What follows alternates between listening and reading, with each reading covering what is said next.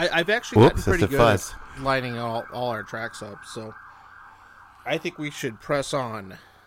Nails. Lee, press on nails. Speaking of Lee Press on Nails, we have a special A guest major source of today. income. Oh, sorry. a writer, a poet, philosopher, and his name is uh, an adverb ending. Lee. Hi, Lee. Hi. Hey, All right. Well, thanks for coming on. We'll have you again on soon. we'll see you tomorrow. Yeah, thank you. it was a great experience. Wrong. The cavalry was um, bereft of all sustenance, and the poor, the poor young boys, some of them were 16 and lied about their age to get into the cavalry. Uh, they were bereft of video games and other other uh, screens and technology. In a civil war, there were no iPads. Uh, the iWatch had not been invented yet, but there was an Atari 2600. You're listening to episode 25 of uh, Time to Lean On, and here's a song. Uh, this is a leap episode, uh, episode 25. Uh, generally, we'll be reporting shortly for a duty, uh, such as it were. Uh, Deeply so touching. Why don't you tell us all a little bit about yourself?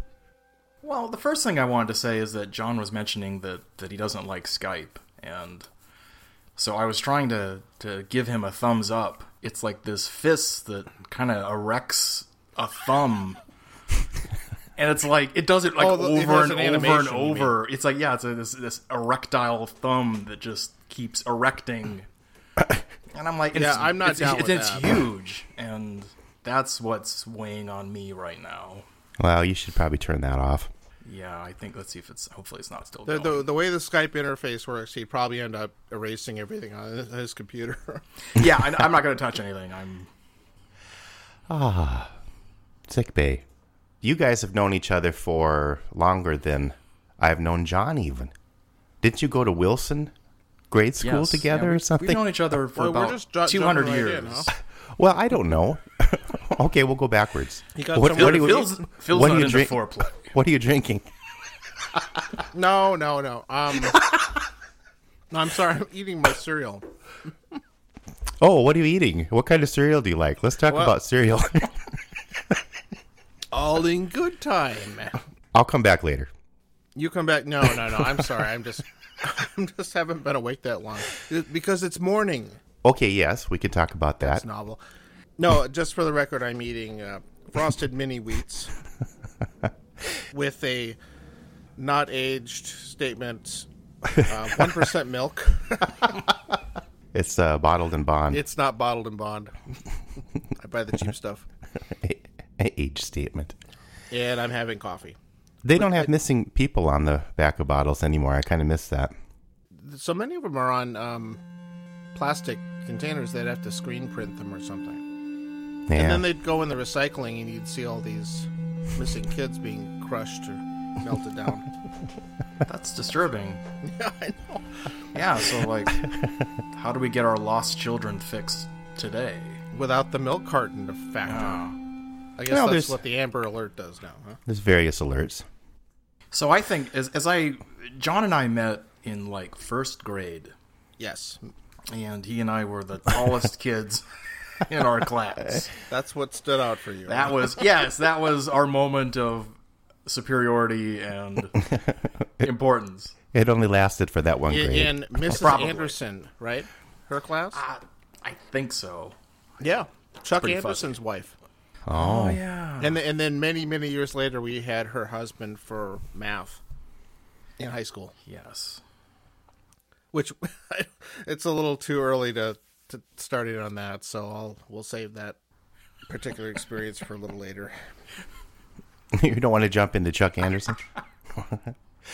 John, John doesn't want to jump into anything today.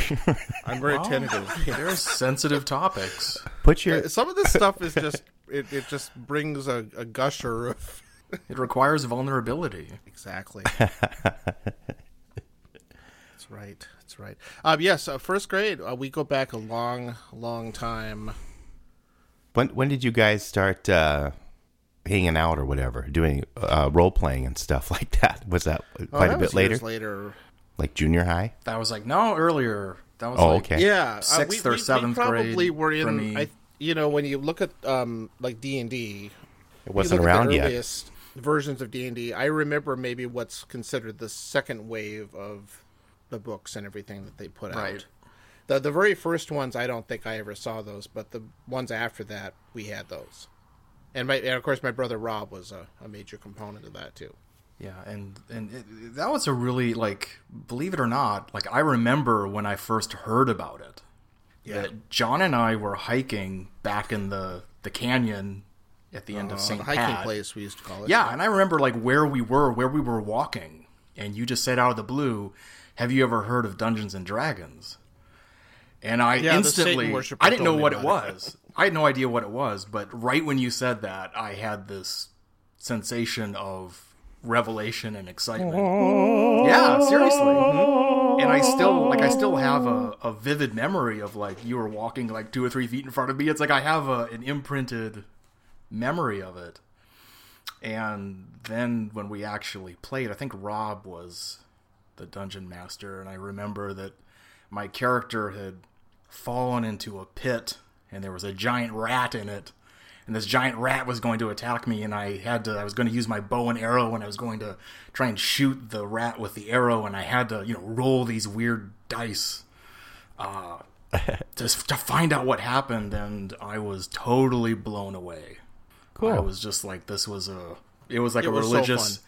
yeah, it was like an otherworldly, it's like a whole nother dimension of reality opened up, you know, to have, because I'd always loved make believe and stories and making things up, and then realizing, well, there could be stories where they're made up, but there's like kind of a logic and there's rules to it. There's a way to randomize it.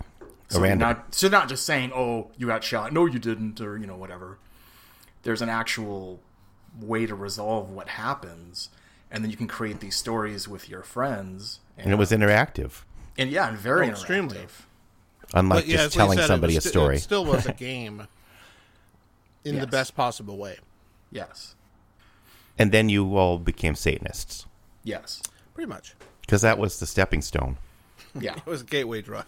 yeah. I mean, just look at the look at the cover of what was the John, the DM's guide or something. for Yeah, the it had a giant demon Dragons. on it. Yeah, it was a giant Oh. demon on it. The first, Well, there you uh, go. The first AD&D book, I think it was.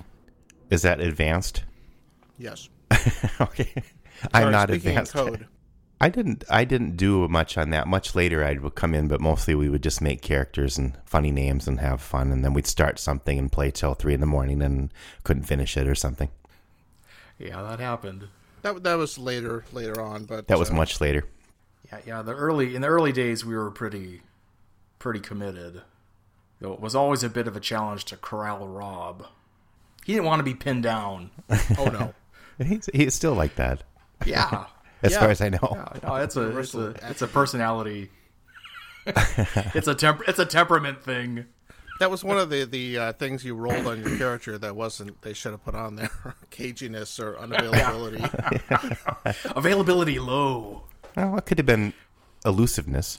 or, or or it would be a saving throw, like save versus organization. Or Like, like Rob would have been a chaotic available. Maybe, or I, I always love those uh, sometimes. those alignments. Yeah, yeah. which which in the I think in the original basic game were like what good, neutral, and evil. Yeah, yeah, just Yeah. three. With you know, uh, pretty basic, and then they had to have all the chaotic and neutral neutrals and Yeah, which And of actually, course, of course which still everybody works. wanted chaotic good because they wanted to be a good guy, but they also wanted to be just slightly free to do whatever they wanted. right. Well, a good good is so boring. well, nobody wanted to be lawful, lawful good. I mean, Lawful good, right? Wow. They could have found an interesting way to play it, but few people wanted to try it. You just you'd end up just No. sounding like a sanctimonious, you know. Oh well, we need to do that's not right. Yeah, uh, or, or or God forbid, play a paladin or something like that, where you're you're the ultimate goody two shoes. Paladin needs elf badly. Exactly. No, wait, that wasn't right. That was a ge- video game. So then at some point you were like, Rob, I don't want to be in this pit with a rat anymore. I'm going to be the dungeon master. So at some point you took over. Yeah. Well, I think part part of it, if I remember correctly, was we we probably started out playing published modules. Modules were the, of course, the uh, pre-written adventures Oh, that you sure. would buy at uh, Who's Hobby or wherever we got our stuff those days.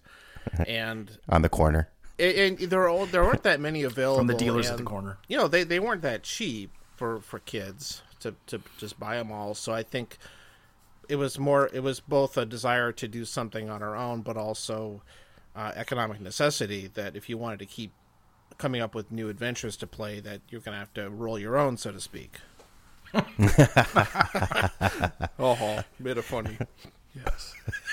Lee, Lee embraced that role as a kind of a natural author and storyteller, making him sound like the fantasy Garrison Keillor or something. But Which, which would be Um, Gary Gygax. well, ugh. yeah, side sideline. Yeah, Lee Lee really got into that in a big way. I think it it, it kind of became this interesting outlet. I think if I don't speak for you. oh um, yeah. for a lot of your your story ideas and things that maybe eventually work their way into into other writing. Oh yeah. There's there's kind of still elements of it that that show up in what I'm doing now. Um, so I think like we started like the big thing, of course, was the the campaign, which was so monumental it did not even require a name. No, it's just called the we called it the Big C. Yeah, and, Oh, and yeah. I think we started that in ninth grade when we were in ninth grade, or maybe tenth grade even. I'm not sure. I want to say ninth, but Uh, We were quite I think it was maybe well more seasoned 10th. players by that time. yeah, and then did that for you know five years. And, That's commitment. You know, one one of, one of the actual benefits to to Rob's inaccessibility uh, at times would be you know like, like we would need him like like the characters got separated and so but we would need to get them sort of synchronized in the same time or if they're going to influence what's going to happen to each other so we'd be waiting for Rob, something Rob needs to do, his character needs to do to get, you know, for that to be resolved before we can really carry on with everybody together. Oh, man. Um but because the characters were separated in at those times very often in sort of, you know, space, they're in different places. Uh, John and I would still get together, and his character would just wander around his home territory talking to different non-player characters.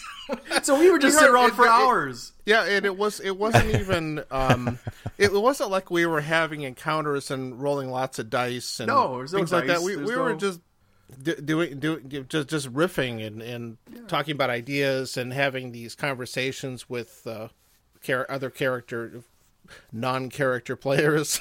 I'm sorry, non-player characters. NPCs. and studying the map and talking about the world situation, the political situation in the world, and Yeah, because at that point our characters were well beyond the um, trapped in a pit with some rats. Um, we we were leading armies and having lots of intrigue, and there was ton tons of stuff going on that um, it got very big. And the funny thing that, especially by the time we got to that stage, the game part of it had gone so far into the background that it was kind of unusual to pull out the, the dice and look at the tables and stuff to resolve the situations Yeah, it was an ha- event. you know it, it was it was usually some you know world changing event but the other thing that uh, when i played the game later with other people as an adult those few times i did a lot of them would use like miniatures and put out the you know dungeon grids and draw stuff and it was much more of a game game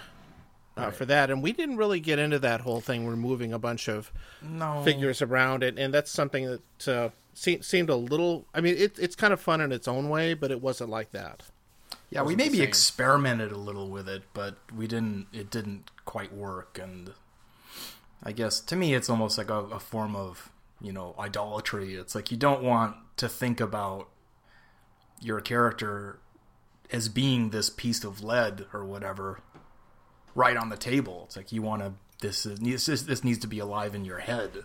Right. Right. and to think So of it, we never to, to turn it into a board that, game yeah. to me was was kind of dramatically a step would be a step backwards. Yeah, it, it it definitely felt more like a board game than what we had done as uh, relying on your imagination. Yeah, and and you know, I was not and still am not into rules. I just I think a minimum of rules is kind of the best, at least for what I was interested in doing. Uh, that you know, you just need something like like does it really matter if you use two or three factors to come up with a number that you need to roll or is it better to have 50 of them? Uh, it's still it's still a number. You're you're you need you need a number that you're trying to hit. Yeah, there and, there has to be some random chance Yeah. involved, like there is in everything. Yeah. But I think that that just enough of that. It, it and it's interesting that the the whole D and D and role playing world in general is big enough to really inc- uh, include everybody. That it, people like us who just wanted the the simple, don't let the rules get in the way thing, but also the people that really really obsessed and still do I think with all the different types of oh, rule Oh, sure. systems and tables and you know, which version of the rules is best. And painting miniatures. There's lots and lots of yeah, and the miniature painting is its own little subset of people that express themselves that way, and that, that's kind of the great thing about it. I think. Yeah, though, absolutely. That it includes that it's a pretty big tent, so to speak. Yeah, yeah. There's a whole range of again that sort of idea of temperament or personality. That are some people just really love the granularity and all these details and the Yeah, yeah, they have, and, they the, and the rules, you know, arguing about, rules stuff. and yeah, and and, and we just- always thought it was more of a joke about, about people um, having huge Yeah. knockdown dragouts about uh, versions and things like that. and and I think part of the reason for that is that that our approach, I always felt was that we were trying to create like this really awesome story, and give these characters kind of multiple multiple dimensions and give them something to do and something to care about, and to have what they do matters in this in this imaginary world. And and so you know if that's job one, if if if the the central goal is to have to create this amazing story together, then you know the rules can quickly become an enemy if you get too hung up on them. But even before that, though, you had all uh, my limited experience with it. We'd start out, you'd have all this detail and you know maps, and and I, I think uh, I, I was just always amazed about. Well, I still am with your it's developed into your books and your maps and stuff like that. But the the amount of detail, a backstory, and maybe things you might not ever ever Right. call, call upon. But I always thought that was really cool. Yeah, I know. Sometimes it, it gets out of hand, Yeah, and you can you can kind of build up a- so much backstory or so much context. Yeah, that you like it weighs you down. So so there's a balance, but yeah. Um, but yeah, but I mean, I, I love that stuff. So I love backstory, and I love kind of creating worlds and having a, you know, a larger context that all this is happening in.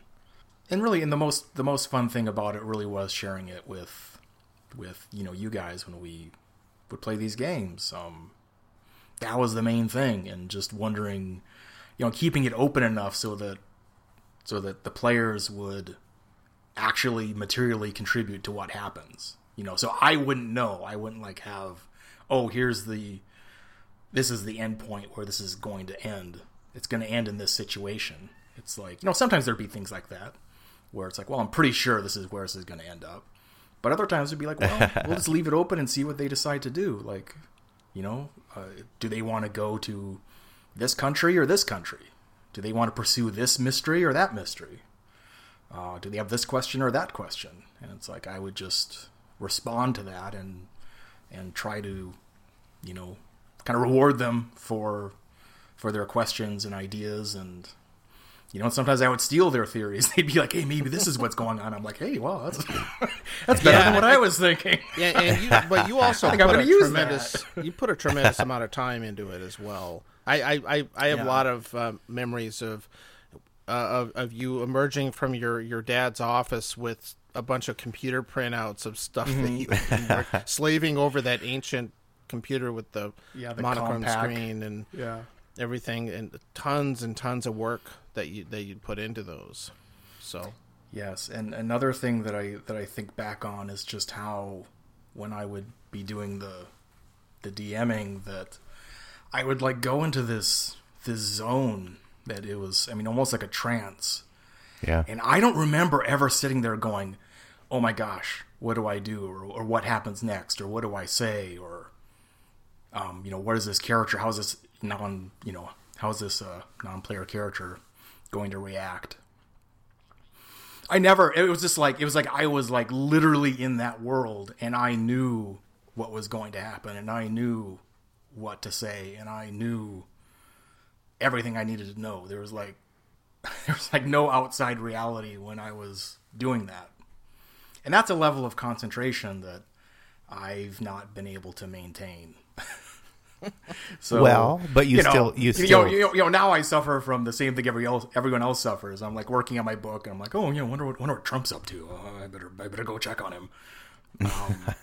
Yeah, part of that's our, our, our world now too, but uh, Yes, it's probably easy easy to us. do. That that's why a lot of like for example, I know you hear people uh, talk about who who do write for a living, especially who who basically create situations where they can still work on a computer like device because that's what everybody uses now to to write.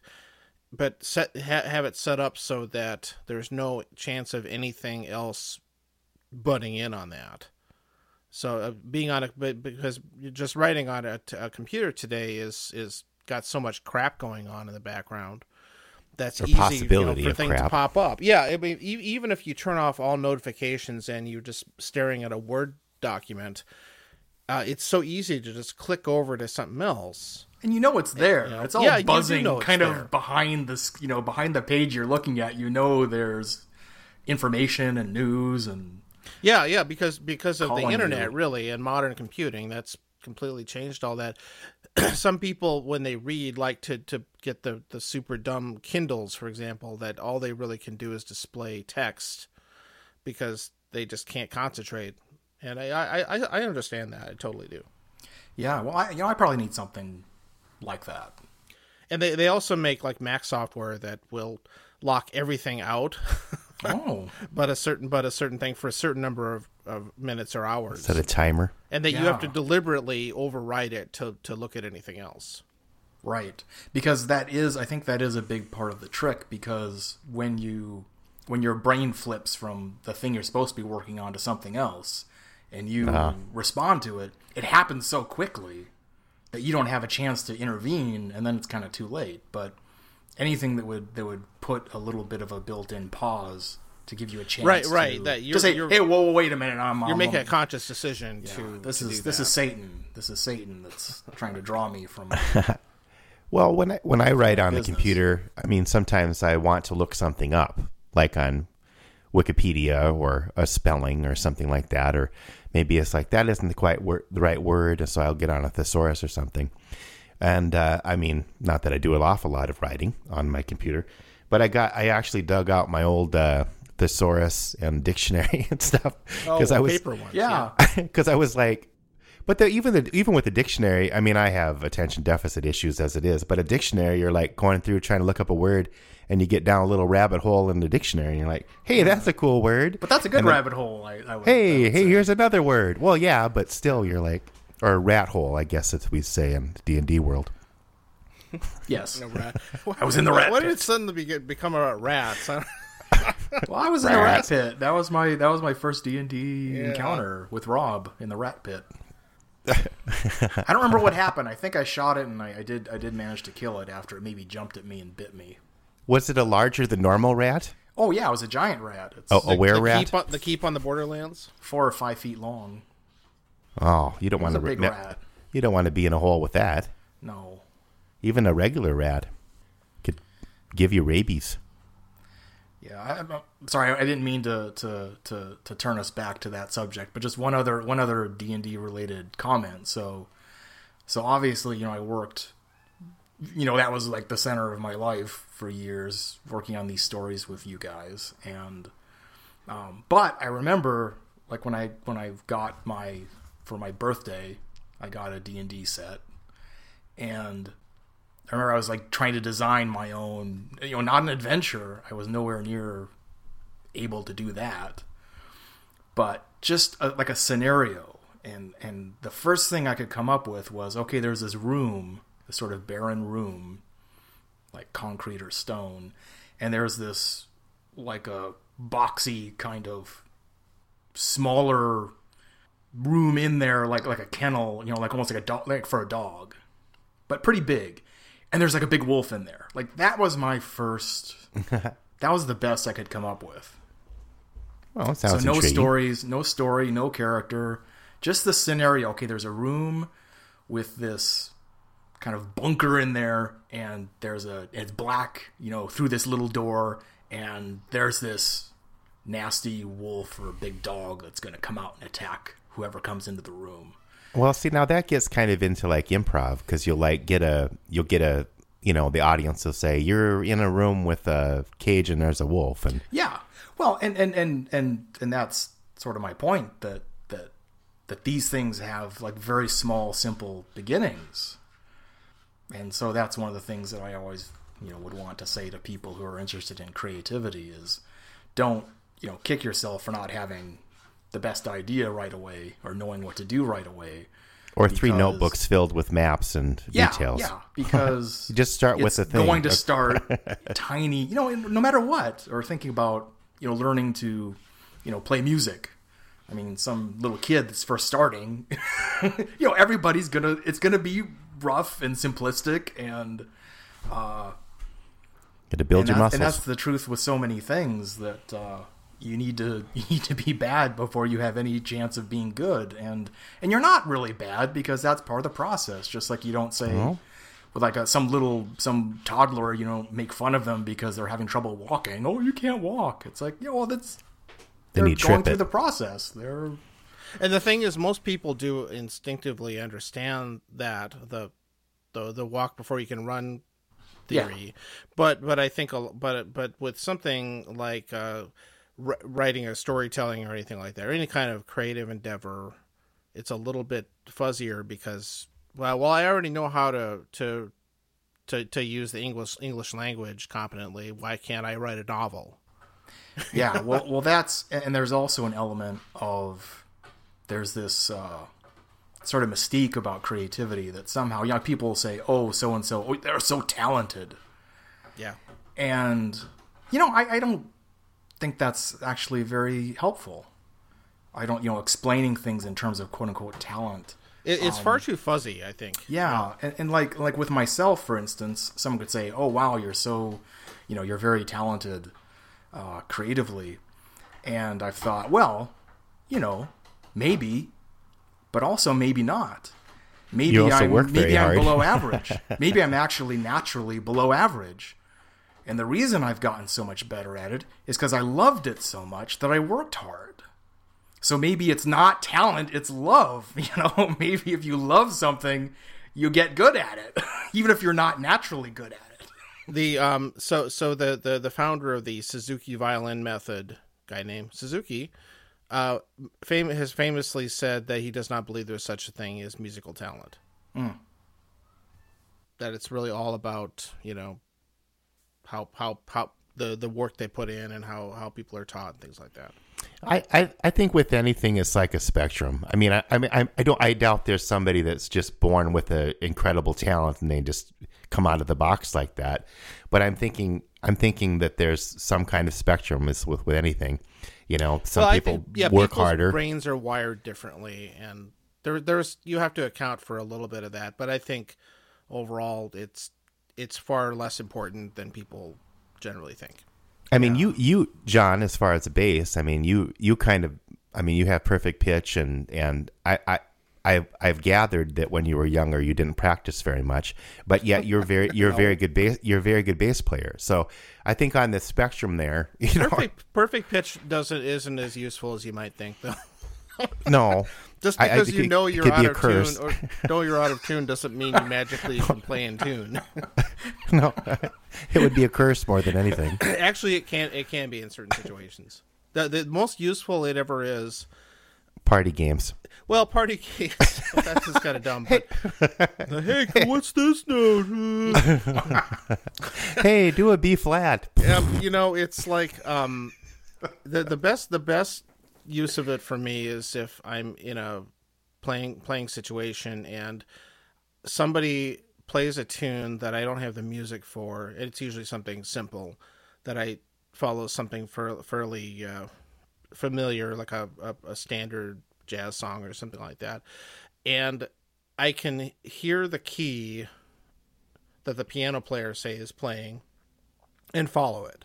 Yeah, that's cool. And so I, I, I, can I can lock onto that pretty well, and that that has uh, helped me out a couple of times. But most of the time, it's it's much less important though than you would think. But even that came from practice too. So well, it, a lot of it, I, I, I think, you know, and I have a theory about this. The perfect pitch thing. It's of course it's not hundred percent perfect. I'm sure, but the um, close enough. I, I think when I was really young, uh, so all all all of us Knowles kids were were made to take piano lessons.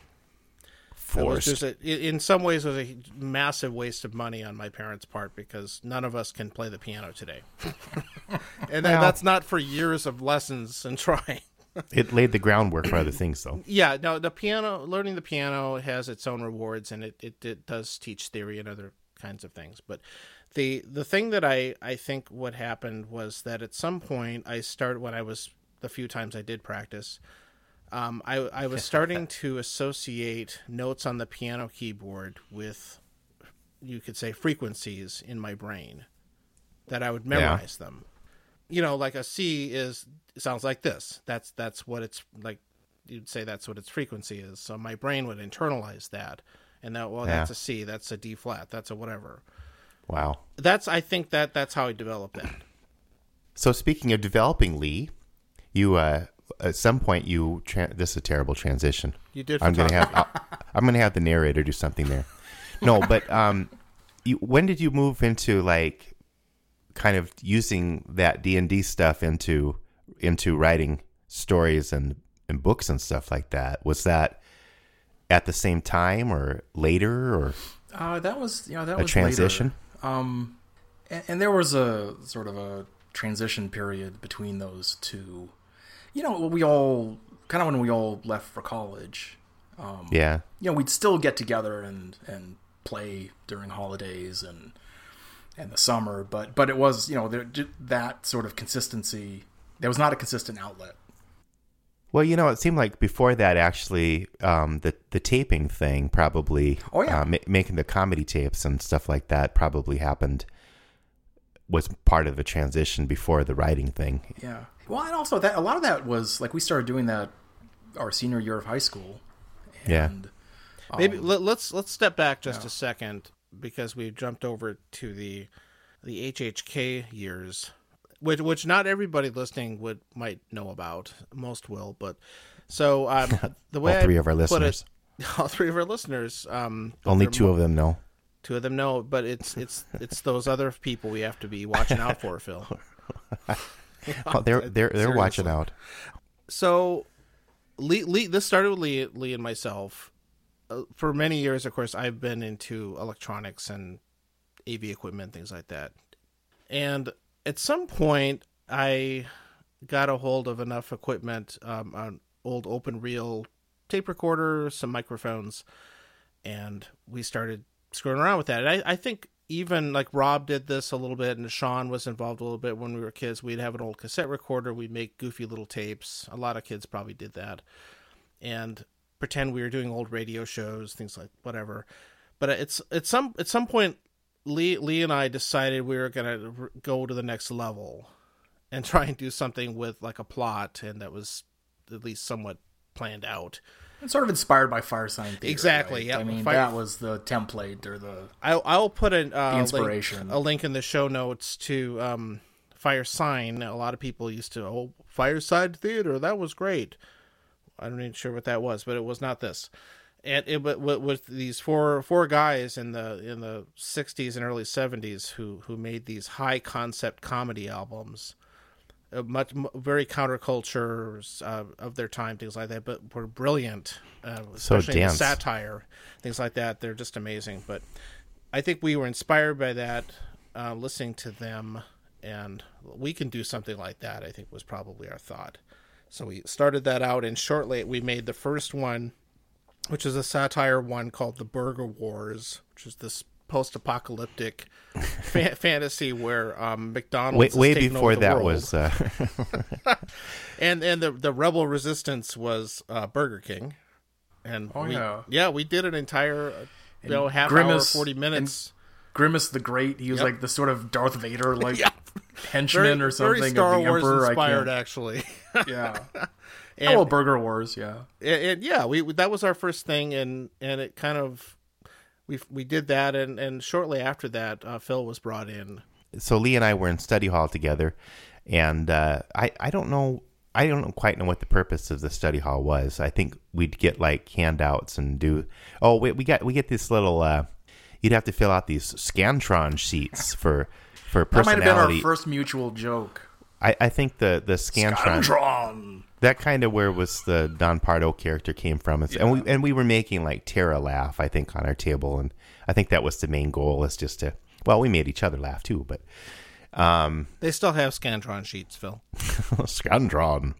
That's kind of where Don Pardo came from, and and then at some point, Lee said, uh, "Oh, I, my friend John and I make make tapes." I said, John Knowles, and because I had met John a little while before uh, on a what we've talked about that on on here already, but and uh, oh yeah, I I remember him, and yeah, so then I went over and, and auditioned.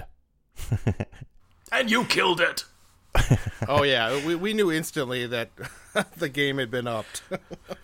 Well, I I think Where'd this that- guy come from? I think that um, I don't know because you guys had a thing going, and that was kind of a I don't want to say risk or something, but it's you know that could bringing another person into something you've already established could uh, could screw it up. But we, were, I don't we, were, know. we were getting tired of doing all the voices. It's, well, yeah, you were you were pretty much brought on as the main vocal talent. Lee, Lee wanted to do more of the writing. I was obviously doing the the technical work and occasional awful grimace voice and things like that. oh yeah, we all did voices, but Oh yeah, yeah, we all, we all did, and and then at some point after that, um, I on the next one, Sean Sean came over. yeah. Well, well, I think brought in, I think which we we, talked the, about too. But You did the making of Burger Wars. That's well, that that was that kind of uh, pseudo follow up thing that morphed into our first project together called Encounters of Our Kind. it pretty quickly morphed into the thing, the other thing. Yeah, yeah, it was, it was more of a lead in. It was never really quite finished. I don't think. I'm not sure how the making of Burger Wars was supposed to be its own standalone album, but sounds sounds really boring. it was like Well, we bonus were- material. we were having fun with it. Oh, what was the the director? Uh, uh, Phil or what was there? I can't Mr. remember. Phil. Mr. Phil. Yeah. oh I- yeah, I- that- that's one I have not heard in a long time, but it's pretty. that rough. was that was based on something I did in a, a pep rally. Really. ooh, ooh, I like it. Yeah, I don't oh, know. Oh, I didn't know that. Oh. Well, Miss Saunders wanted the first play I was in. She's like, she wanted me to go to the pep rally, which I hated pep rallies, and she she's like, "Hey, pr- we need to promote the play at the pep rally, and and I want you to go speak." And I was like, "Well, what am I supposed to do?" And she's like, "Well, just be funny." I'm like, "Oh, okay." So I, I didn't I didn't really practice anything or come up with any ideas before I got out there. But you know, you get up on the gym floor and one of the cheerleaders or something handed me the, a microphone and I was like, I can't believe they just handed me this microphone. Big mistake. But I didn't. so I just, you know, was like, hey, it's a play and it's got comedy and ooh, I like, you know, I don't know. But so and they, I can't do the character voice now. I'd have to get into it. But uh, and that's just I don't know. People were laughing and I don't really remember exactly what I did. It's one of those things. It's kind of like a zone when you're doing something. You you do it and you're you're hearing you're getting the reaction from the audience and stuff, but it's just kind of happening. You know? it's kind of scary, I guess. But then you're Leave later. your body and enter your audience. oh, that's not safe. So so anyway, the, the the these tapes we made, we, we we made several of them. They they got increasing increasingly more complex. We did a lot of for the time pretty advanced tricks. Of course, just doing it on stereo tape recorders with just a couple of microphones and Sometimes boom boxes in the background. yeah, I mean, what, what we did what what you would call um, in the in the in the biz. um, bounce, bouncing of tracks. So you Yeah. would, you'd record one thing and then you'd play it back on another device while recording another set and song because we did not have any extra tracks on the tape. It was a stereo, so there were lots of lots of layering that we had to do, all all very laboriously done. The the one thing that that's regrettable, even though it made it really fun at the time, was that we relied almost entirely on pre-recorded music that we had Yeah. on records and CDs and whatever to do this stuff, and so a lot of it is like we could never put it on the internet today because it, it would all have all this unlicensed music on it that we could never afford to to to legally use. So it's uh it, it's probably best left in obscurity. Well, we could edit but little but truck it, it was you know similar to the to the D and D stuff. It was just extremely fun. Yeah. yeah, and we I had a great we laughed time so hard, it. and we, we spent we spent hours just coming up brainstorming uh um you know names and ideas and stuff and, yeah, and then there was you know i mean early on lee lee would have an outline or we'd have an outline developed together and and uh kind of improvise on it and do a few takes um and and lee got uh more and more like actually writing scripts yeah. By by by the later ones, we definitely had had written out scripts, even if a lot more writing was Yeah. going on then No, no doubt, and we also did a lot of songs, yeah. where which are not that unlike the ones we do on this podcast. Except we we went through this phase where we did all these ones, especially when Sean came along and we had someone Yeah. who could really sing besides Phil. So, so a lot of the early Beatles songs that are in stereo are in this kind of fake stereo Oh. where the voices are on one side and the instruments on the other. And we'd take advantage of that and basically do a karaoke, except we'd change the words and, and do that. So uh, we did this whole series of, uh, uh, of of basically Beatles covers with changed lyrics. you know like all Like, the lonely well, bobs like um yeah which we actually used We- but um we ruined eleanor rigby for the that. the fa- the famous uh For the a famous generation. one that got ruined for us is the the Sergeant Pepper's song uh oh you know what I'm talking about uh, When I'm Yeah. 64 which we changed to after the nuclear war rob helped with the lyrics on that one yeah we, we did I that think. and and to this day I can't hear that song without thinking of that well we Well, there's like 50 versions. But there are, I- yeah, we, we, we famously could never quite get it the way we wanted it, and that was kind of our uh, our point where we, we disintegrated into. It was it was very what we were trying to do. I I got I got um, I don't know. I guess I got kind of perfectionist about it, but it was it was uh, it was very complicated, and we didn't have multi-track recording and stuff, so we had to keep doing takes, and you know you'd get like two thirds through it, and then well, and one some of us some one of of the ver- us we, would make we a did it at mistake. two Or, different locations, and one. no, we uh, tried lots of different Well, things. one of the one of the one of the versions has Eric, I think, on a verse singing singing Oh, yeah. on it, and one other one has Rob. That's one of the one of the challenges. Probably was the was the personnel changes.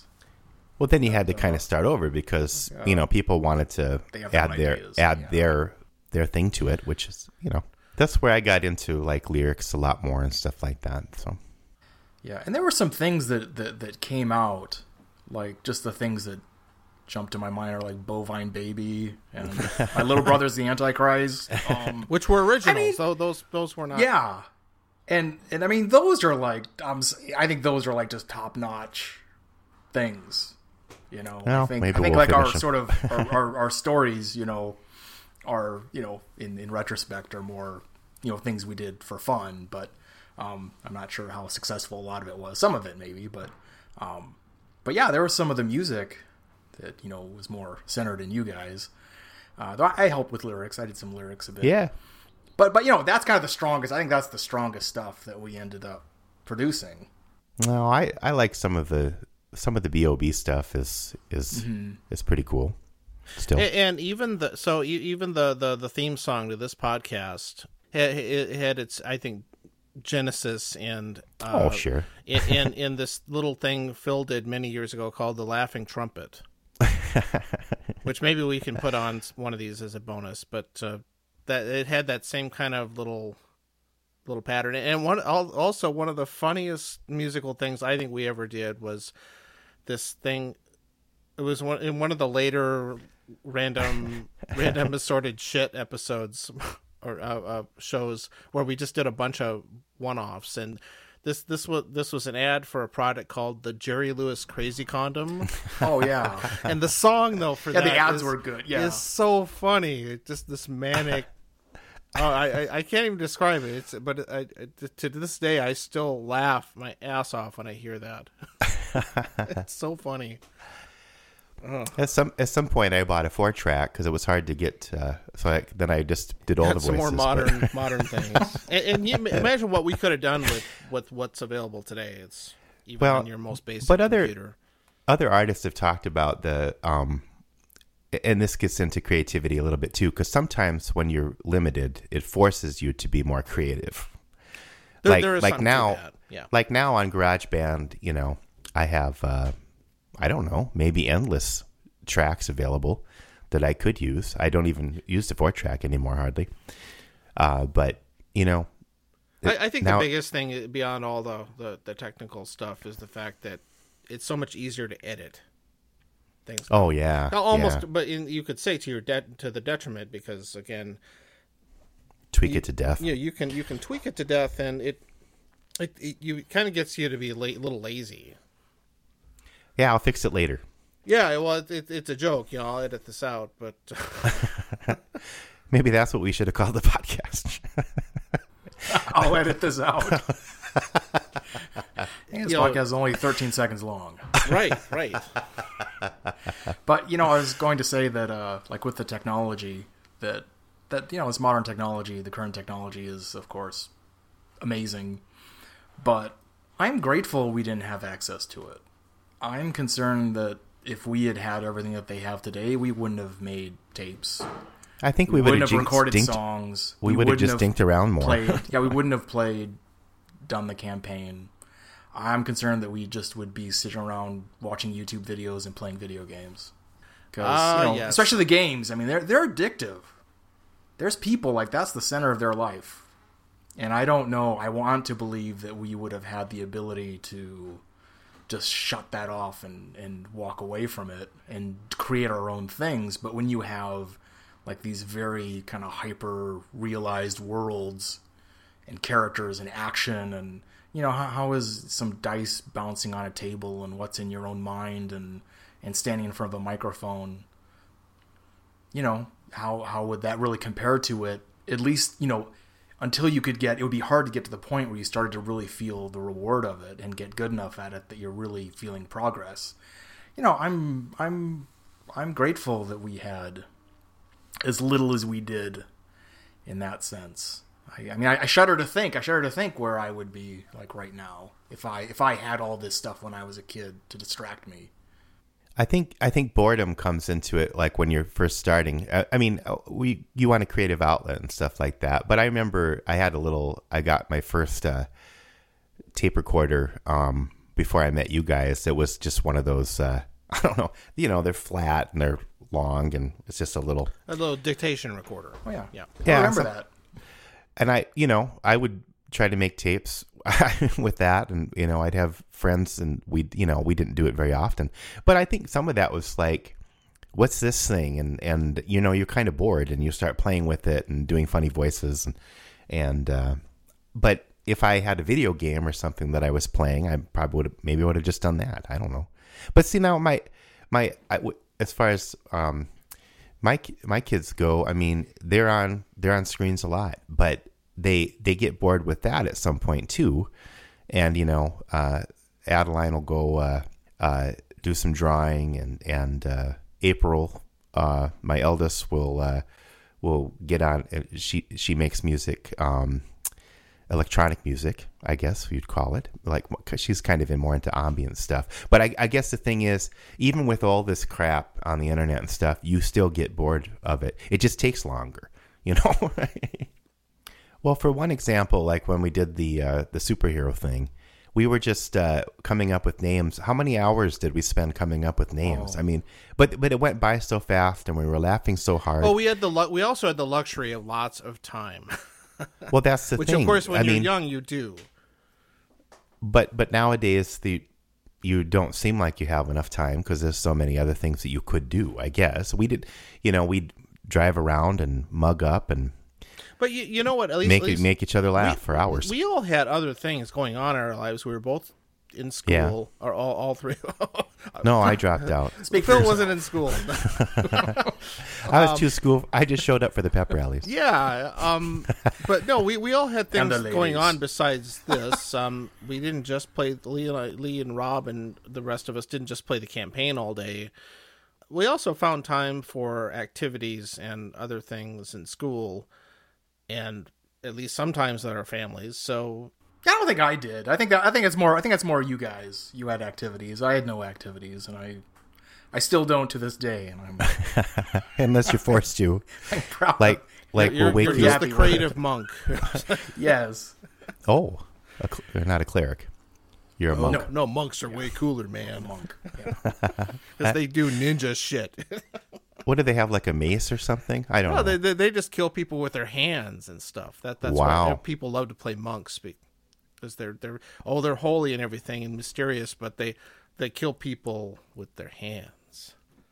because they they make they make all that bread back at the monastery. It really gets strong hands. yeah, No. right, right, right. They have, they have magical powers. Um, Fine. Okay, I'm gonna sw- switch gears. What is everybody drinking, if anything? Uh, It's ten in the morning, so maybe n- nothing. I'm drinking um, uh, iced green tea. I was drinking coffee, but I switched over. Excellent. How, Lee. I'm drinking coffee from a mug with a with Grumpy the dwarf on it on one side. On the other side, it says "I hate mornings." Oh, and, boy. and I feel I feel guilty about using this cup because you know one of my one of my sort of uh, philosophical friends is Henry David Thoreau, who was a major like morning was like a major theme of his, and so I always feel like he's judging me when I when I drink from this. he was the original morning person. He was the original morning person. Yes, he said that. He was so excited he didn't about morning. He didn't go to sleep at night. It's like if you're not there for the morning, you may as well be in the ground. The, the, this could be uh, Phil's patron saint. No, I, I'm a morning person. Grumpy the dwarf. Well, no, no, that's mine. Um, no, no, Thoreau. I, I'm a morning Phil, person. you're forced to get up though, aren't you? well, no, I, I still even on Saturday or Sunday I'll still wake up at six or something. Yeah. Well, me too. No, I not, mean- not me. this I'm- was I'm kind of no early for you to record. well, he doesn't get up before noon or something. Not, not usually. I think. I, I I was trying to think the last time I slept until noon was probably in college. Well, Yeah, I I did. I, I kinda missed it a few those months days. ago, but uh, it it it didn't go well. I, I definitely have to get up way before then. I remember doing that was another thing that we would do, which is not unusual, of course. But you know, we would be up till two, three, four in the morning. Oh sure. I remember sleeping till noon or one or even two o'clock. Um, I wish I could still do that. I, you know, now if I stay up till two, I'll wake up at six. Yeah, I feel like shit. yeah. Well, I am. I, I just finished my coffee, and I, I am actually having Uh, bourbon. a burp. Not not quite. I'm having some rye.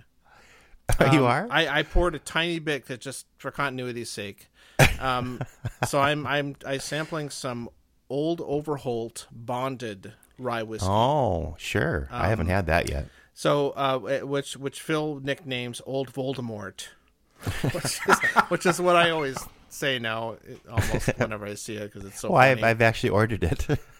yeah, yeah, by that name, and um, Do you have old Voldemort? What? it's it's it's kind of a an old school bottom shelf rye whiskey. Back when rye was not in fashion, that was one of the few ones that you could get at the store.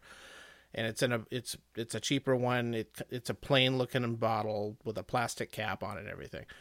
Some old white guy on there. Yeah, it's some some old colonial days, probably owned slaves and everything else. But uh, last year or the year before, they came out with a bottled and bond version, which we will review. It has to be at least 100 proof by law and four years old and from one distillery. So it's kind of this get a mark of quality, so to speak. Um, it's it's actually pretty good. It, it it doesn't have a lot of complexity to it, but it's a nice tasting really he- heavy flavor whiskey, I think I think it would make really good cocktail. I would say try it. It's still Old it's still, it- it's still a pretty basic but high quality thing. So we can take a couple of minutes. Oh yeah. Okay. Fine. Right back. Whoop. Be back soon. Ah.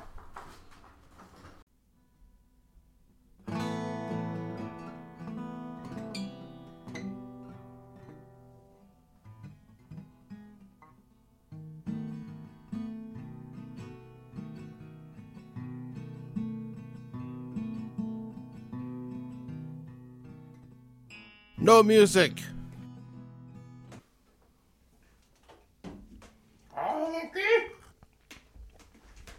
Porch butter. Hello. Oh hi. Are you done with your break already? Yeah, I'm back. I just had to fill up my coffee. And then there's Lee. And then there's Lee. that's and then there's Maude. Isn't that what that's from? Well, yeah. Good old Maude. So so I've been rewatching random episodes of MASH, you know, the TV show. Yeah. Loudon Wainwright's a character in there every now and then. Yeah, the early ones.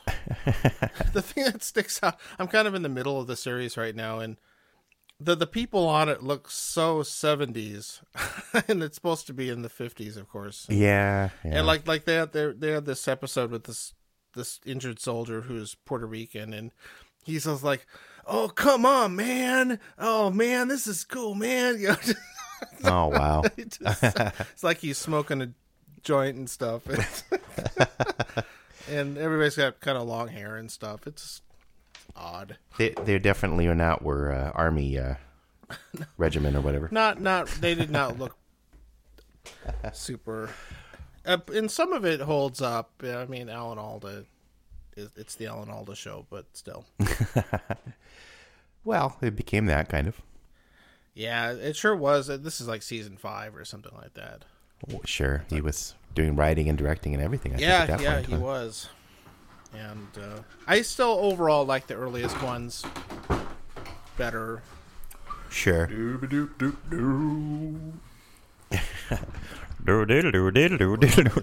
Fuck off. I'm back. Excellent. Ladies and gentlemen, Lee is back. All right, good night. Well, what what else are we got? now what? I think we talked about everything, and then we took a break, and now we're done. Did we have any? Oh no, there, there, there's we have something any else to talk about. topics? Oh, Yeah, there's wait, wait, there's, wait. No, there's all th- kinds of things we could talk about. Oh yeah. that and I can I can I can uh, cover this I think relatively quickly. But Phil was asking about the transition between Ah, sort of my gaming, you know, the the role playing stuff, and writing. And Thankfully, Lee came back here, so with a save the day, so to speak, of coming back from uh, behind and scaring everyone from uh, from the front, uh, from behind the front, which was called the back. And now we're all going to get back on track. Thank you, Lee, for being the guest and also staying on track and helping the boys not just talk about mash or uh, corn mash. So the the short version of that story is that you know after went to college, uh, you know we were playing games less and recording less, and uh, over that time, I discovered uh, sort of capital L like literature and philosophy and uh, you know, as a younger person, of course, I read, you know, The Lord of the Rings and sort of Shannara and Wi- Wizard of Earthsea and a lot of other things that I, that I, uh, you know, not pulling to my to mind right now, but, um, and I love that stuff, but then, you know, two or three years into college, I just really got captured by this sort of bigger, larger scale stuff that had a lot more to do with kind of the nature of human existence and the meaning of the the universe. You know, those sorts of thoughts and questions and stories, um, which I think were also in you know they're in the earlier things too that I was interested in, but but in a different in a different more kind of profound and uh, ambitious and comprehensive way. And so you know, I got caught up in that, and that was a much more personal or isolating sort of thing. It wasn't something I could easily do with other people. No. Um, and you know, there were classes, but but I mean, those were not the, the classes themselves or the professors were not particularly helpful or rewarding. But but the content was. Eventually, I did start writing my own books, and so but where it's that process was basically me trying to find a way to bring these sorts of you know quote unquote literary or philosophical these bigger picture things into a form that would be like accessible or interesting to people. So you know all my efforts were like i wrote two novels ahead of the project i'm working on now and they were both kind of fantasy like but they didn't they didn't work. Um, so they were kind of failed efforts. So what i'm doing now is you know i hope that's what i'm doing. I've kind of taken all the stuff that i learned and i'm trying to make a fantasy story that incorporates a lot of that. Um, so so you know in an effort to uh, kind of have it both ways. You know so kind of going back to my roots in a way. Wall, Walls of Covenant. Yeah, The Walls of Covenant is the name of the series, and and the first book's done and out, and the second one I'm working hard on, and that I'm hoping to have that out and published December. That's year. great. Yep. Then three more books to go, and hopefully it'll be done in the next ten years. So five books. That's a septology. What is that called? Is it a quintology? I'm not quite sure what it would. Be. No, Quintilogy. Quint- Not sure Quintology. what it would be. quint quintology. Yeah. No, whatever. But but you know, apparently, like all these stories have had a very strong epic element, and you know, the campaign that we did was an epic, and so you know, there's something there's an epic uh, element to my constitution that this sort of you know a really big story, a really big picture.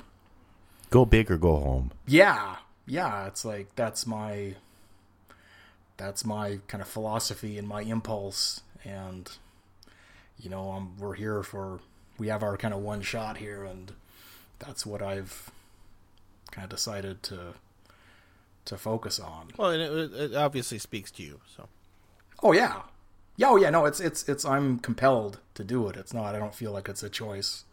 It's it's my orientation. I was I was born this way. that's right. Um, so you being you. and I, of course, and I've been lucky too. I don't want to say lucky, you know. I mean, I could have ended up having kids and didn't, and that would have been. I'm sure if I would have had children, it would have been like it would be unimaginable not to have had them. Um, but you know, not having, ending up not having children, obviously opens up a lot of time, opens No up doubt, resources No doubt. And I, you know, purposefully avoided anything like a career, anything that would be like a a major commitment. So you you did the saving throw there. I think is what that's called. Something No? like that, Save versus career. save versus career, save versus responsibility. Oh, Oh no, Well, the balance between responsibility and creativity is is uh, um, it is challenging for everyone in their own way. So that would be I a mean, Trying to that would be a drag me whole into podcast adventure. probably. no, you're trying to lead me into adventure. That's what it is. Lee, Yes. you're trying to lead No, lead. into adventure. Oh, Lead Deadwood. Yeah. hey, let's talk about Rapid City some more. Uh, I think we we exhausted that pretty thoroughly. well, I don't I don't know Lee's thoughts on Rapid Our, City. our, our last our last episode had a ton of Rapid City stuff in it. My, my my my my thoughts on Rapid City were exhausted by the late '80s. That seems to be our thing too. I we we probably haven't gotten much farther than that. Well, no, We all kind of left. It's funny. uh, we, we you know, our, our last episode with uh, Heather, which isn't quite out yet, had tons of that, and and she left about the same time we did, and also lives in Minnesota. And there's other folks around that I keep discovering live here too. That, as you call them, expats Well, or I think refugees I think or whatever. I think I think when you grow up in a place like that, and there are still people that live there and are creative and stuff, and or people that have left and then came back. That seems to be a good scenario. Well, like my sisters, for example. but uh, the um, I, I uh, Oh, that's Rapid City. I, I, I'm gonna. Um, It's killing Phil's brain even as we.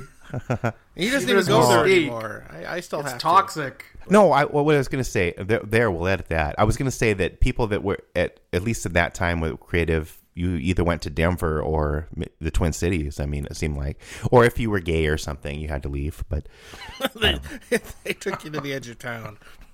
All right, get out of here. Here's fifty dollars for a Greyhound bus. So speaking of the the old west, I, uh, I I've mentioned a number of times that uh, I watch lots of old movies, and that's been something I definitely inherited from my my late father. Blah blah blah. One one of the the old movie genres that I'm a little deficient in is the western. Kind of, uh, I think my dad didn't love them, so I I kind of, for various reasons, got a distaste for them and I've been trying to um, at least selectively go back and watch some of the important ones in the genre, and that's uh, led me to a, a mini project. Besides just trying to get a lot of the the really considered classic ones watched, is that I am I'm going to try and watch all of the the variations on the Wyatt Earp OK Corral uh, story that have been filmed because they're they're There's like three. well there's so I, I settled on There's more than three. You picked core three. ones. Um, there are actually more. Um, there's some. There was at least one made in the silent era when Wyatt Earp was actually still alive and living in Hollywood, which is really kind That's of funny. weird. But apparently he was he was actually he hung around and was an advisor or something like that.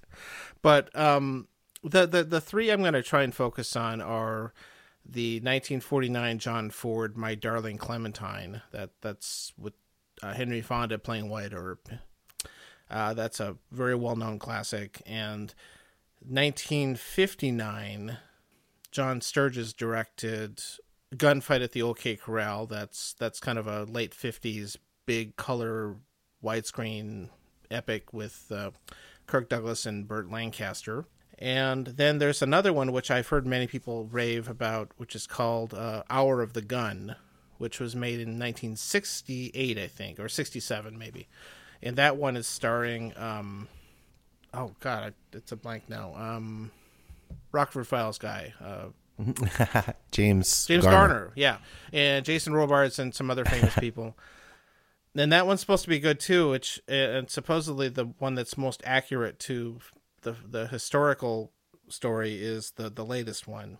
And so I thought it'd be interesting to to see how they all handle the subject and they're they're all just it was obviously a story that Hollywood like to retell. And so it'll be interesting how how it gets done because the western changed a lot in those different decades on how because the western is always one of those things that more reflected American cultural attitudes I think at the time and that that's the part of it that's kind of interesting to me is how how that changed because it was a very popular form of movies and actually uh, popular books I think too for a long time.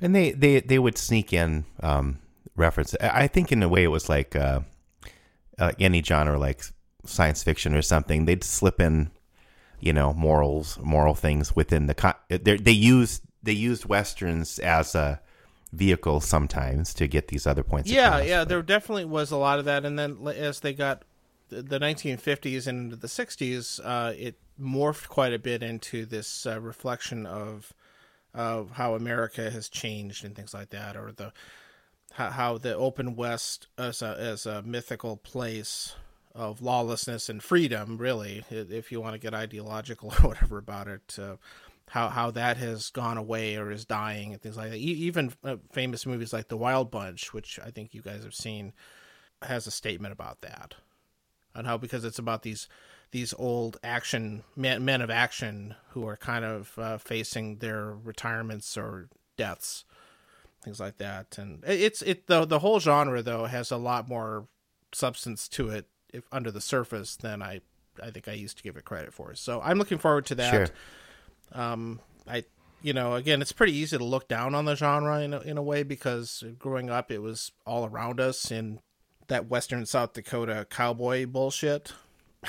you know, there's so much of that out there. Rockerville. It's, it's it's just easy to easy to, to dismiss it. I think, and I think there's a lot more, more lot more too. At least that that so far that's been my my view. We'll see if as I watch more of them if that bears out or not, or whether may, maybe it's it is still bullshit. I don't know. Well, I, I, another thing that came out of westerns was like voices. I mean, there are a lot of the usually the weird little side characters. And that kind of character was always uh, the the the cook or something. and and you know a lot of it's interesting because um i'm kind of speaking out of my butt on this because I, I don't have anything to back it up but I, I i get this impression that in some really tiny ways the western movie dealt with american racism a little bit more than most other mo- types of movies did in those days mainly because of the way they would different ways they would use the American Indians as characters or or just generic threats, things like that. Like in some like one one one of the westerns I watched recently or rewatched I had seen it is the 1939 Stagecoach, which is the movie that made John Wayne a star. And that that's that that is actually a great movie to watch if if you ever want just one classic western to watch. That's probably the best one and the the the the Native Americans in there are not actual characters. They're more like uh, Sandstorm or the weather or something. you know, they're just Yeah. this force that the heroes have to overcome. And even though they like, I think Geronimo is is is named in there or something like that, but really they're they're not characters at all. And, you, and if they were, they'd be played by a white person. you know what's I, I, ironically. Not in always, this though. movie they are not. They're actually uh, played by I, um, I meant if they had a main, if they had a main, if they had a main character. Yeah, no, But not no, no. always, That's not right. always. If they, if There they were had, some. if they mo- most of the time, if they had speaking roles, they were played by by whites. That was very there, true. There, there were a couple. Uh, it, unlike you know, in the real in the real Wild West, there were a lot of African American cowboys and stuff like that. Oh yeah, it's way more. It, there's way more to it than you ever saw in the films, and but the, the I think the way that the stories treat Amer- American Indians and other and and, and especially um uh people from Mexico and other things because they they show up a lot. Like even in Stagecoach, one of the characters, side characters, talks about how how he's married to a Mexican woman and. He, he goes on and on about how big her family is and stuff like that. It, it's it's it's really played for laughs, but it's an interesting detail that they actually have the character go into. well, that's why he's uh, he's that's why he does that job. yeah, is to kind that, of right. escape He- him every now like, and then. So the one of the characters, so well, why do you do this dangerous stagecoach run all the time through all these hostile territories? And the guy basically like like, well, I have this big family I have to support because I married this Mexican woman. I thought I thought maybe he was trying to escape him, but he's trying to support it. Okay. It, it, it's never quite that. It's you know, I, I, I mean, real yes, it, this is all really relative, and there's there's tons of misogyny and racism all over the place in these things. Let, let's not Yeah. let's not be realistic or ridiculous, but uh, yeah, that that's the thing that um, it, it's like we talked about before. You have to, I think, to appreciate a lot the bulk of old old Hollywood. You have to really you have to yeah you have to kind of filter a lot of that out or at least you know put it in context to to appreciate it but it, it's it, I, I i still find a lot of it entertaining and i also appreciate it on a historical level just because i think it's important to see what the culture was was like and how it was portrayed in popular media so It's good not to be like too puritanical about these things. I mean, it, it matters, you know, the racism or the the sexism, and it's not irrelevant. But right right and um, it, it, it, and yes it does sort of stand out and I, I i it's not like i don't see it Within the context of the time that they were and, and and again there's degrees of it too. And some of it is i again i think we all would agree that Amer- america was much more racist and everything than they are today even though there's still plenty of it around. But there, there's degrees. Like you know basically i can't sit through I, I could not I could not sit through a screening of Birth of a Nation today, for example. Um, whi- which is an extreme example, of course, but uh, I mean, except for just kind of a film for a film history. yeah, yeah, you would have to really have a, a detachment to to really do it, but you would not, you know, find it entertaining from that standpoint. Well, in the latest uh, Spike Lee movie, um, Oh, Black which I- yeah, there's a scene where the people are watching that movie and they're just Yep. the the one late the one lady is just loving it. She's Oh, thi- yeah, yeah, and I, I, it was it was extremely popular at the time, too. Oh. That, that's what every you know. It, it was a blockbuster movie. It- Like maybe the first one that was uh, exactly, and and uh, Woodrow Wilson played it in the White House. yeah. so nasty. But uh, so anyway, that that that getting into the weeds on that, but it's uh, I Well, maybe I'll I'll report maybe back we can when talk about yeah, and, and, and- if I if if I watch them or Rob Rob might watch yeah, them too, I yeah. guess. That's uh, I think that'll be interesting. Little experiment to to do that. One other interesting thing is is how like genre, like the expectations of genres, sort of shift. Because I've gotten the impression that a lot of like more recent westerns, they're just like almost just brutally dark. Yeah, And you know they weren't always like that. I mean, there was always action and suspense and tension and all that, right? No, they could That's be very light though. Yes. Yeah, yeah, but but just this this is sense that if you're going to see a western, you're you better be ready to see just unrelenting darkness, and and to and to you know kind of half regret being a human being, um, and just kind of in the same way like with science fiction that a lot of science fiction stuff I felt like over time got it- it's like science fiction became like a horror genre. Oh yeah, extremely. And probably because the effect, you know, and it's probably the effect of you know, Alien was so influential, and and with and with the Western stuff, maybe Unforgiven, or you know, started kind of turning it, you know, turning it, t- turning these genres in a particular direction that is not required, and is maybe worse actually for the storytelling. the, the the the western also kind of was the first um the first genre in, in movies that I know of, except maybe film noir, which is another one. At least it's in the title that it's it's going to be dark, but um, but it's it, it was one of the f- earlier genres to introduce the what we call the anti-hero and that that's something that you know you saw that in the 1950s for sure which is again noir had it too but um it was even a little more subversive i think in the western because of- Definitely. of the way that genre had had such pure you know morally black and white characters yep. And so they, having having somebody who was was actually you know pretty flawed human being uh, i mean if you if you i mean there are so many examples but you know one of the um, canonical ones that people would is the john wayne film the searchers. You guys know that one? Oh yeah, you know that, that that's a that that movie has all sorts of you know pretty deep issues if you if you look at it very closely. Huh. I don't know if I I don't think I've seen that. yeah, it, it it's very very good, but it's it's it's definitely it, it has some creep to it for sure. Yeah, doesn't it like kind of explicitly address the racism issue? Abs- Because, like, the- absolutely, The, John yeah. Wayne character is like kind of out for vengeance or something. He, he's out and- for for vengeance, and you know because his um oh his niece I think is kidnapped as a girl, and rather than her being you know corrupted by them, he he's out to murder her. That's that's the story. It's very. I mean, this is 1950s still when this was made. Jeez. This is pretty dark stuff. and, and, he, and it's like it's like he and Jeffrey Hunter, if you remember him, he was the original Captain Pike in Star Trek. Or you know, basically spent half the movie trying to chase this uh, this American Indian tribe around to try and hunt her down, and they have lots of time to discuss like you know what the motives are, and it, it's it's a really interesting movie.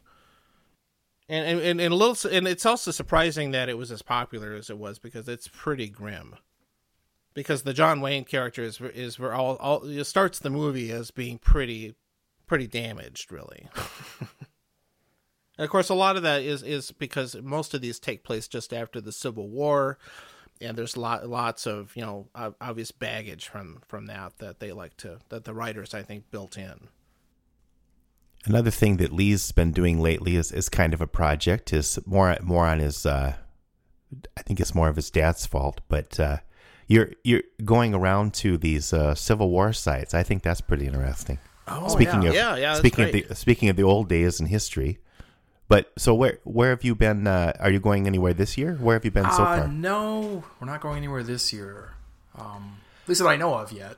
It might happen. So we've been to yeah, like a number of battlefields and sites. So we've been to you know Gettysburg is the the big one, and also to Antietam, which is in Maryland. Went to Harper's Ferry, where John Brown did his famous failed raid to you know try to start ignite a, a slave rebellion. Uh, we went to the battlefield of Shiloh, which is in Tennessee, just just barely over the border from Mississippi. Uh, went to Springfield, Illinois, where you know Lincoln lived, yeah. um, and also the capital of the state. And there's a great Lincoln Museum. You know, sad things happen, and then sometimes it opens up new things. So my mother passed away five or six years ago, and but one of the things that opened up is my father and I going on these trips, just he and I together, which Yeah. we probably wouldn't have. You know, maybe we would have done it, but uh, easily maybe not. You know, would have been more of a family, more of a larger family thing instead of just he, he and I. You know, unfortunately, we had we have this thing that we're both really interested in, so you know we could like go on these trips and spend three days wandering around a battlefield and not get bored and you know not have one person going oh and is this going to end and let's go Right. do something else and you know or spending time in a museum and uh, just looking at all the artifacts and reading you know most of the stuff and yeah so that's been a very that's been a very wonderful thing to be able to share an experience with my dad. Uh, and also it's just for me a really fascinating topic. I'm not i'm not terribly interested in like the battles per se. I mean they're they're interesting but but they're just absolutely horrifying. I think a lot of the people a lot of, a lot of the ro- romance around this stuff. I think anybody who if you were actually there watching this um you'd be sick and it's it's it's absolutely horrifying what these what these men went through Uh, and so I don't, you know, I don't feel any. I, I don't, I don't like get a. you don't romanticize it. At Yeah. I, I don't get like a happy thrill about it, or or want to, or want to like dress up in in uniform and pretend to be one of them. To me, that's like dressing up like a cow and pretending to go to the slaughterhouse. That's a we, you know, if that's if that's the sort of reenactment you want to do, I guess. But to me, it's about the same thing.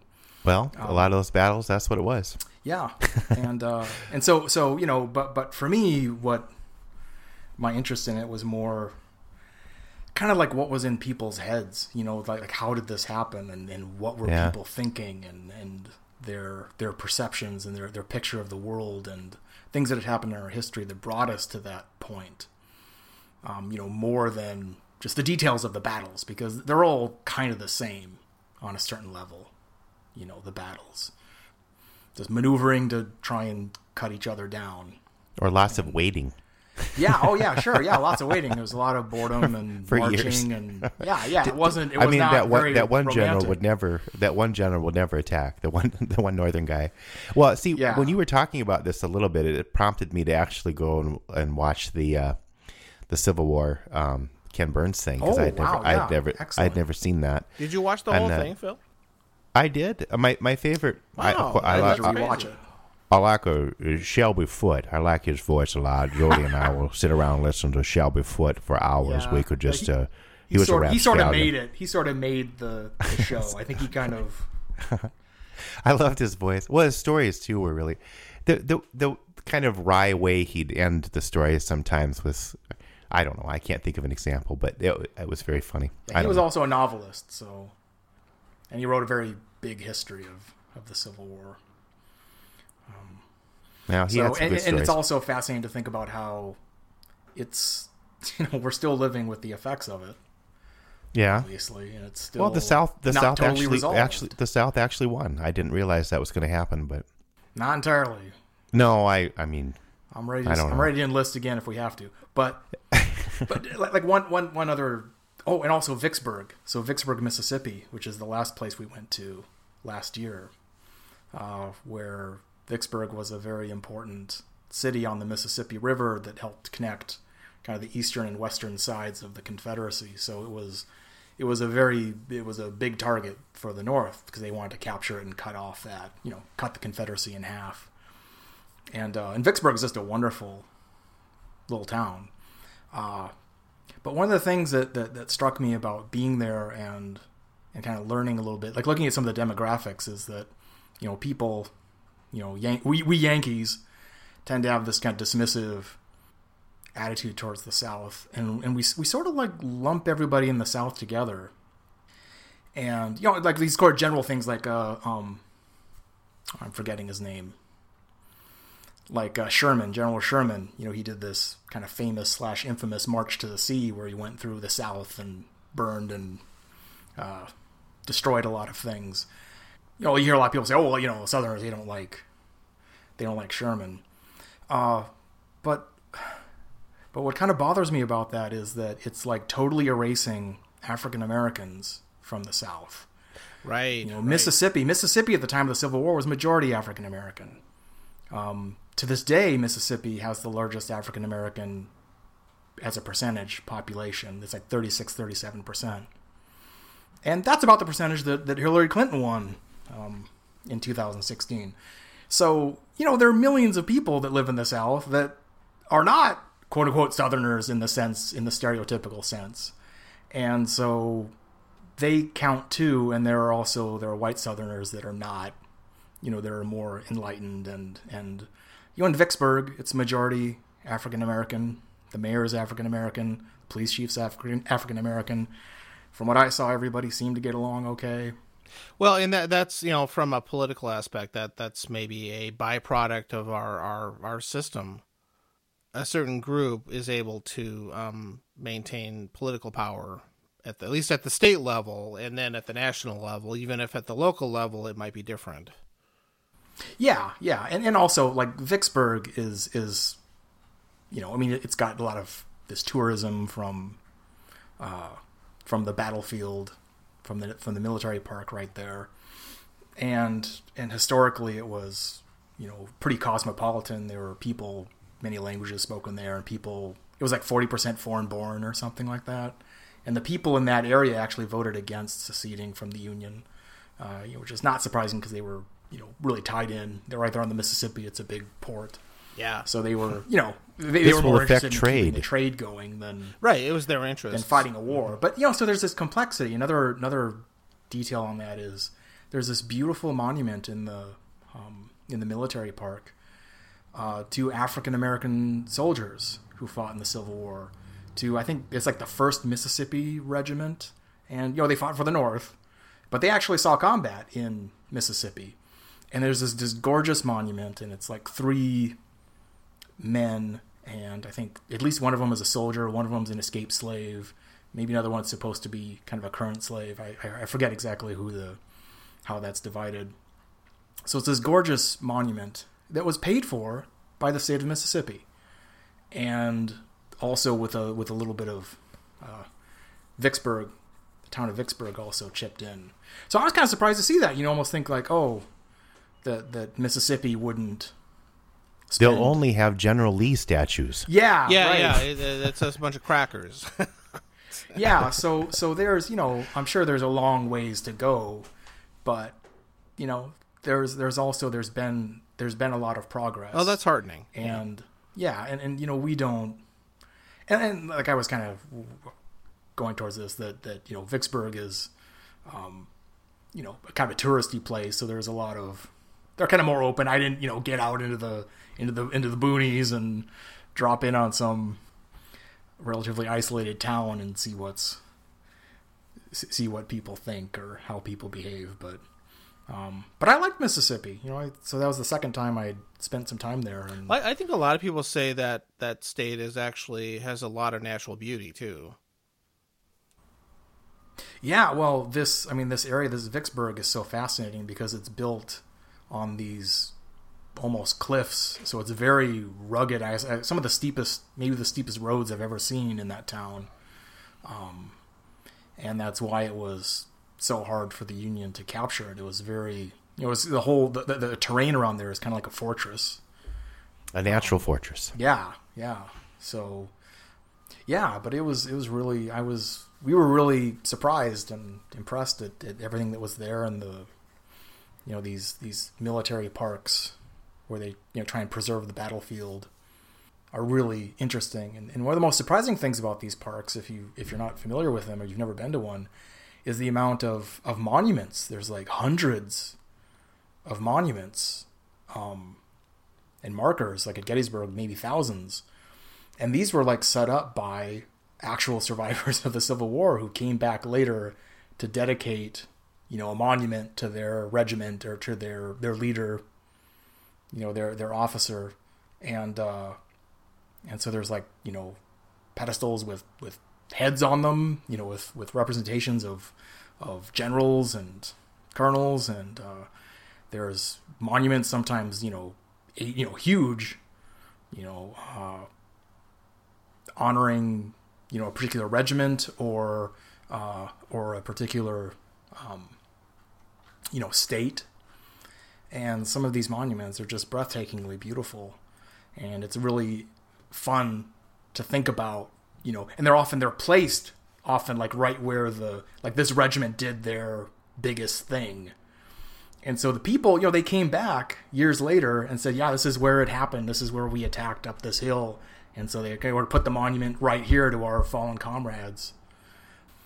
And so there's a lot of history and also sort of you know memory.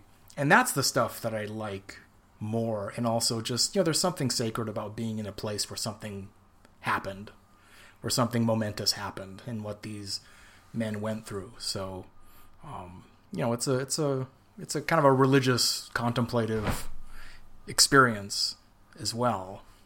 And i think my dad you know my dad was in tune with that as well and yeah we would oftentimes just marvel that that people would actually do this that people would actually you know march a mile across a field with cannons and rifle fire blowing you know blowing people all around you to bits. And you just keep marching and you keep marching and you keep marching in the direction of the guns. And it's either brave or insane i guess depending on how you want to look at it. But i guess we should say brave for the for the memory of the of the of the people um, you know, and they were they were being loyal to their to the people on either side of them. You know, it's probably it's probably the lar- the, the, the biggest the biggest motivator. Um, right, you don't want to let your uh, comrades yeah, down. Yeah, it may be even more than your country or whatever. Because uh, right. it kind of gets down to the local level where you're yeah, like, yeah. I think yeah, I think a lot of times I'm going to help this get guy. a little cynical about the bigger picture stuff. Oh, they just, yeah, it sounds like yeah. Too busy with dealing with the what's right in front of them and what the, the shit. next thing to do is. Yeah. Oh, totally. Yeah. Yeah. Well, thanks a lot for coming on, Mr. Lee. Yeah. I'm glad we finally were able to pull it together. Well, we had a whole episode. We were just trying to. We were waiting for you. yeah. well, well boy, yeah. That was thank a classic. you. it, it, it, it's uh, I don't know. It, it's it's different recording in the morning, and and uh, but you know, the, it's more somber. Is it? Well, maybe it was just the topic. I'm sorry. Mm, no, it was great. I, I really really enjoyed hearing. No, I love that. I love I love the. Uh, well, I. I I, I kind of steered it that way, but I, I love the I love the it, we can have variety in here. We don't have to just Oh, have no, a yuck fest. But okay, wait. Let's talk about Rapid City a little bit before. No, I'm kidding. Okay, And, and Taco John's. Taco They, Lee. they ought to be sponsoring us. Damn it. Oh, again, Lee's Lee's book. The first book is uh, is is actually available for purchase. Walls of Covenant. What's the what's the uh, the first book's name Uh, again? the Uh, first book, the subtitle is "The Raising of the Troop." So it's the about Raising of the Troop. I, I will about put a link in in there. the five main characters who- Yeah. E- excellent. So we, we can log roll for Lee a little bit. Yeah. Yeah, What I'm really looking forward I'm, to I'm the is worst marketer ever. So what what I'm looking forward to the books is when you're all done, and then somebody else comes along and uh, makes the the prequel. No, I'm, I'm kidding. all right. no, I'm waiting for that. No, I'm kidding. All right, I'm waiting Bye, for everyone. the prequel. All right. let's, let's stop recording. No. Hi, This is Phil. I'm one of the hosts of this uh, podcast called Time to Lean, and, and here's a song. Uh, this is the part of the show where we we have a song. Lee had mentioned um, a song, and we're going to put that on. We were, and it's called My Little Brother the Christ. Um, it was, uh, we can't find the original we did. It was uh, me singing over all of us doing a cappella instruments. Anyway, so we decided to try to uh, recreate it. it. It turned out quite a bit different. But anyway, I hope you enjoy it. Here's the song!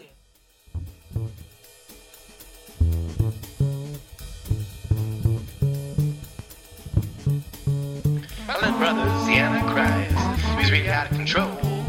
My little brother's the Antichrist. He's gonna get your soul. He's the bastard son of the jackal. We gotta keep him in the closet and shackles. Cause when he goes outside, all the neighbors run and hide. My little brother's the Antichrist. He's really out of control. My little brother's the Antichrist. He's gonna get your soul.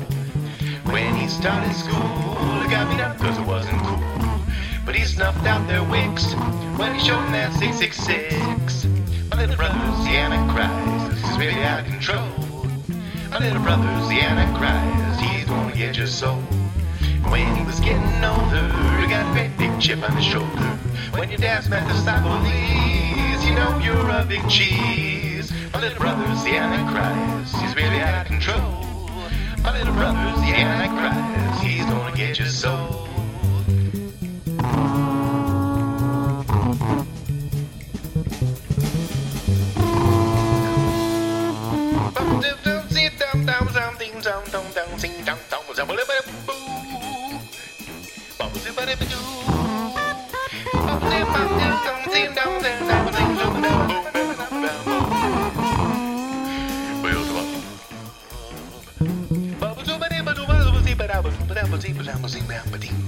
My